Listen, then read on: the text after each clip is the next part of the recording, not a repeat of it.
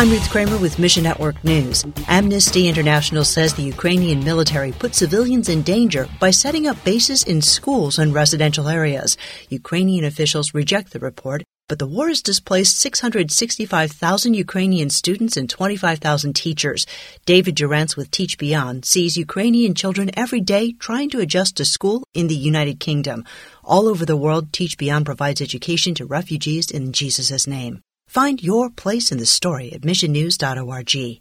And persecution may be ramping up in India, but so is the work of the Holy Spirit. One young woman gained victory in a spiritual battle while another young lady met Jesus in a dream. The full report on our website has the details, but pray for strength and courage for these believers. The worst persecution comes from family. Voice of the Martyrs Canada partners with a local ministry to disciple new believers like these. You've been listening to Mission Network News, a service of One Way Ministries. I'm Ruth Kramer.